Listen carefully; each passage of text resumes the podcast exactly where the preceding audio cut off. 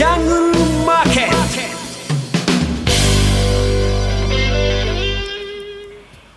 ゴーゴージャングルマーケット。このコーナーは、投資家の英知をすべての人に、投資コンテンツ e コマースを運営するゴゴジャンの提供でお送りします。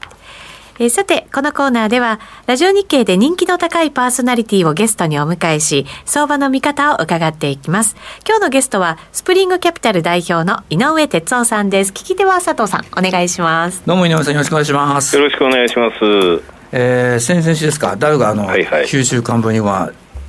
反発に転じて、まあ、ナスダック、SP500 も8週間ぶりですかね、はい、で、やっとあの戻ってくるかなと思った先週、やはり終わってみれば、ま下落ということなんですけど、そうなんですよね、うん、どうどんな意味見てます、この辺は？あのまずあの、まあ、朝材とかね、そういうのでも、あとメルマガでも書いてたんですけれども、9週、8週、ダウが連続安って、はい、これあの、90年ぶりって言われてましたけど、アメリカのテレビとか見てると、あの確信がないんですよね。90年ぶりと言われるとか、でファクトセットは92年ぶりと言ってるとか、それぐらいも記憶にないぐらいのデータがないぐらいの古さなんですけれどもね、はい、まあ、あの日本株ってその時って結構堅調だったんで、えー、あんまり割れないなっていう感じだったんで、日本がこれ、先行して強いのか、それともアメリカがあの落ちて、日本がまだ落ちてないけど、これから落ちるのかって、どっちの市場が先行しているのかっていうのを分析して、はい、これ、日本の方が先行してるんだよと、であのオーバーパフォームしてますよと、でこれあの、アメリカの方が追いついてきたら、まあ、テクニカル的にもいいところにあるので、そしたら日本はもう一段高できるよっていうお話を書いてたんですね、はい、でただ、ダウが先週、確かにまたマイナスになっちゃったんですよね、これね。でただしなんですがダウって9週ぶりにプラスになってまたマイナス SP500 ナスダック8週ぶりにプラスけどマイナス、はい、5月って月次で見るとダウプラスなんですよ。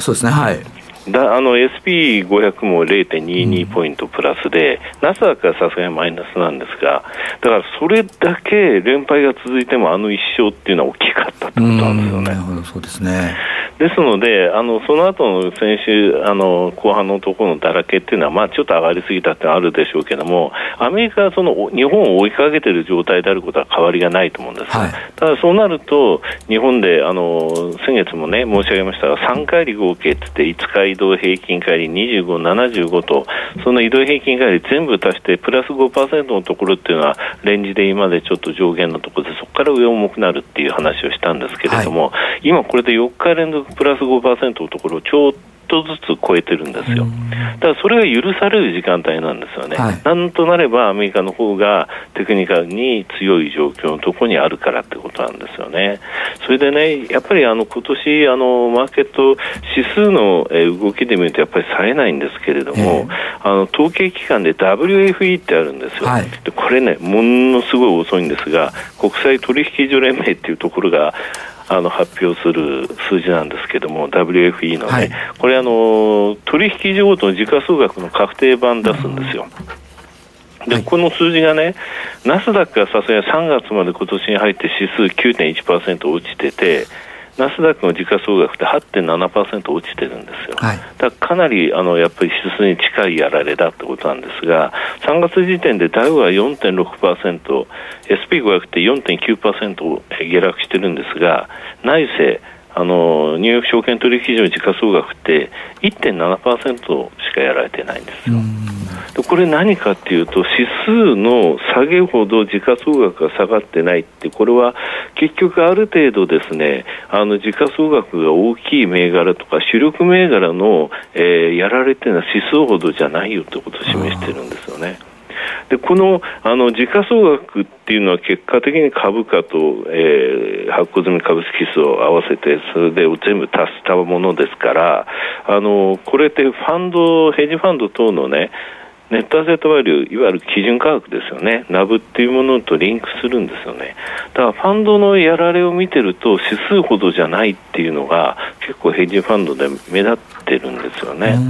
ただ、その3月まで終わって、5月になってからファンドごとの決算、まあ、セックに出したりしなきゃいけないんで、はい、それで随分とやっぱりハイテク株っていうのは外してるなっていうのを、あここも外したの？これ外したら、看板外したようなもんだぞっていうようなあのハイテク株のね、外しとかをやってる、えー、そういうファンドもありましたけれども、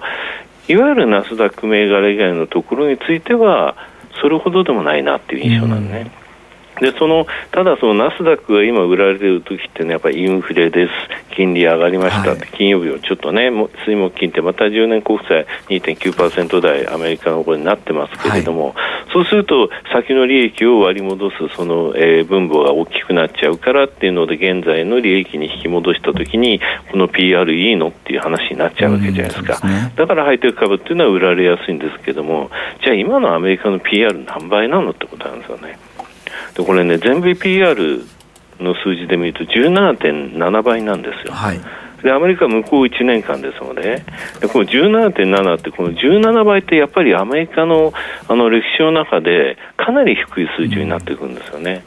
これね、17倍になった時ってあのコロナショック、はい、直近だとあの2020年3月、コロナショック2月の終わりからばーっといった時あの時やっぱり17倍までいったんですよ。でその後何倍までいったかっていうと33倍まで1回買われて、うん、これちょっと PR 高すぎるよねとその前ってあのコロナ前ってやっぱり22から24のとこで突っかかってたのが全米で33倍って高いよねっていうのでそこに金利高ってものがあって一気にこう落ちてきて、はい、今年の5月5日以降17倍台なんですよ。た17倍っていうのは歴史的に見てそれほどそのあの目くじらを立てられるような水準じゃなくて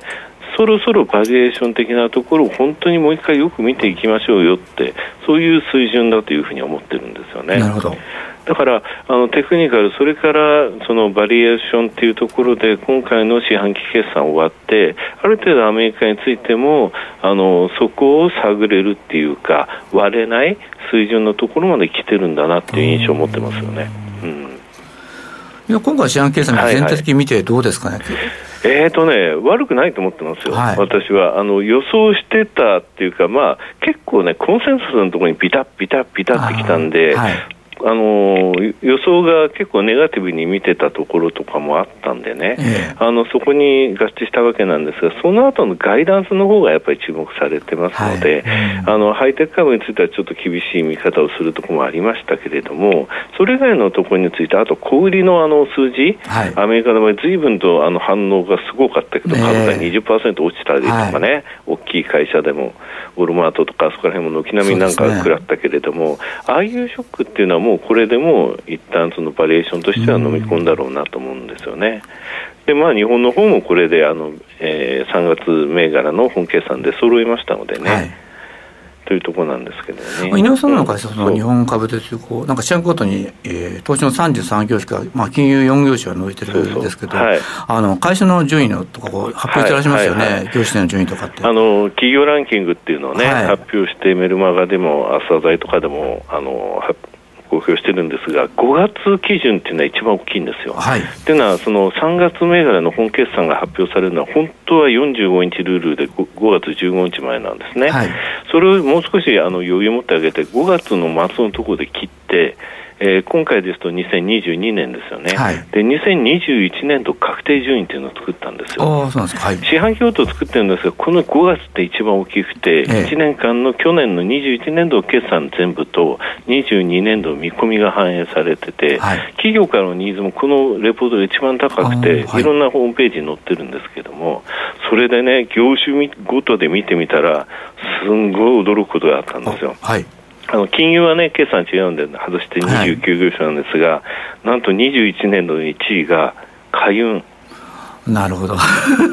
これ29業種中、去年の5月の順位は22位。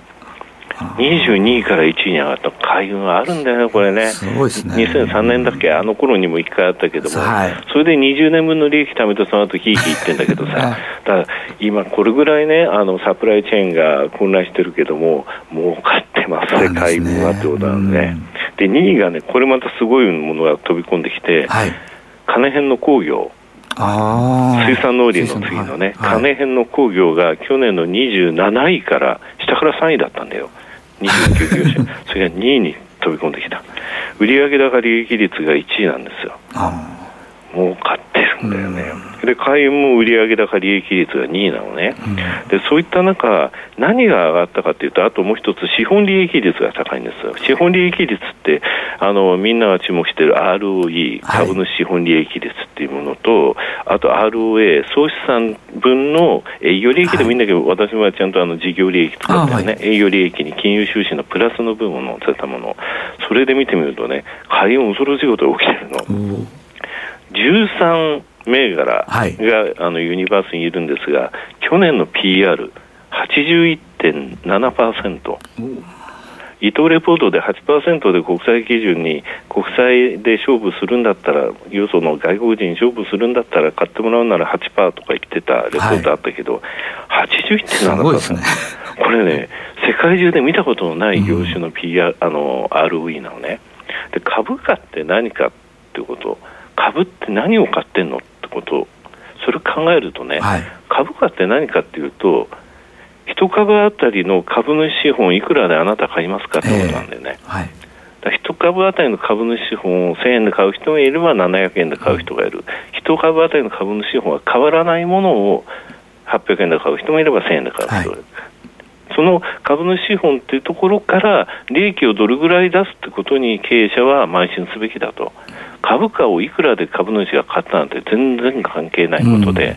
よく株主総会でねあの3年前に買ったんだけどそれから1回も当たんないじゃ上がんないじゃないかって、ね、怒る人いるんだけど、はい、どれぐらい自分が相場感ないかっていうか株主資本をあの高く見積もって買っちゃったかってことを言ってるだけなんだよね。はい。でそういうの関係なくみんな平等な株主資本で利益のパーセンテージをというと81.7でしょ。っていうとこれも2年待たずにその買った株主資本返しあの稼いでるってことなんですよね、はい、すごいよね。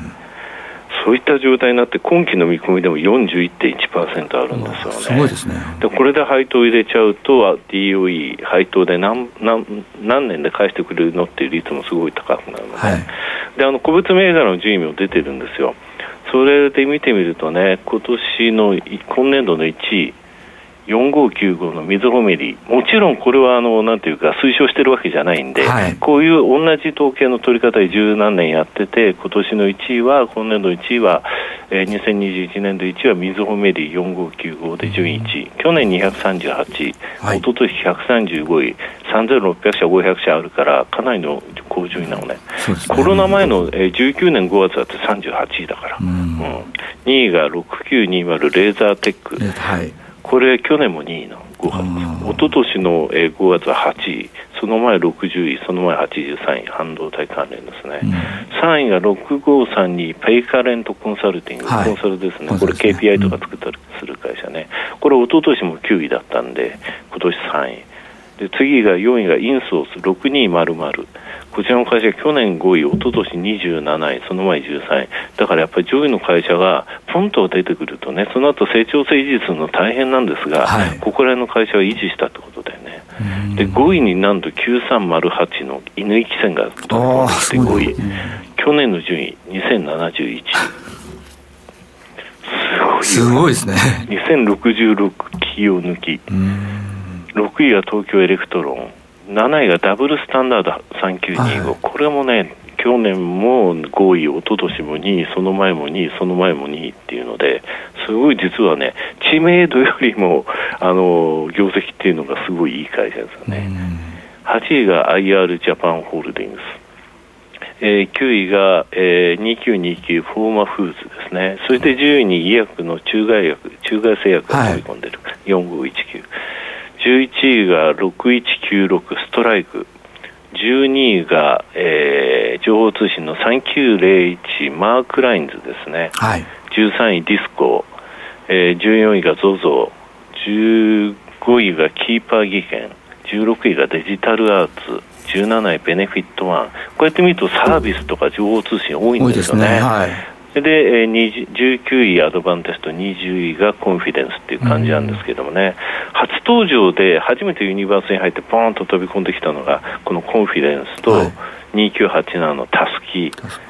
それから4441の扉システムズ、これが20、21、22になってますね。他の海運の順位言いますとね、はい。えー、9101日本郵船が34位で飛び込んできてる、去年668位。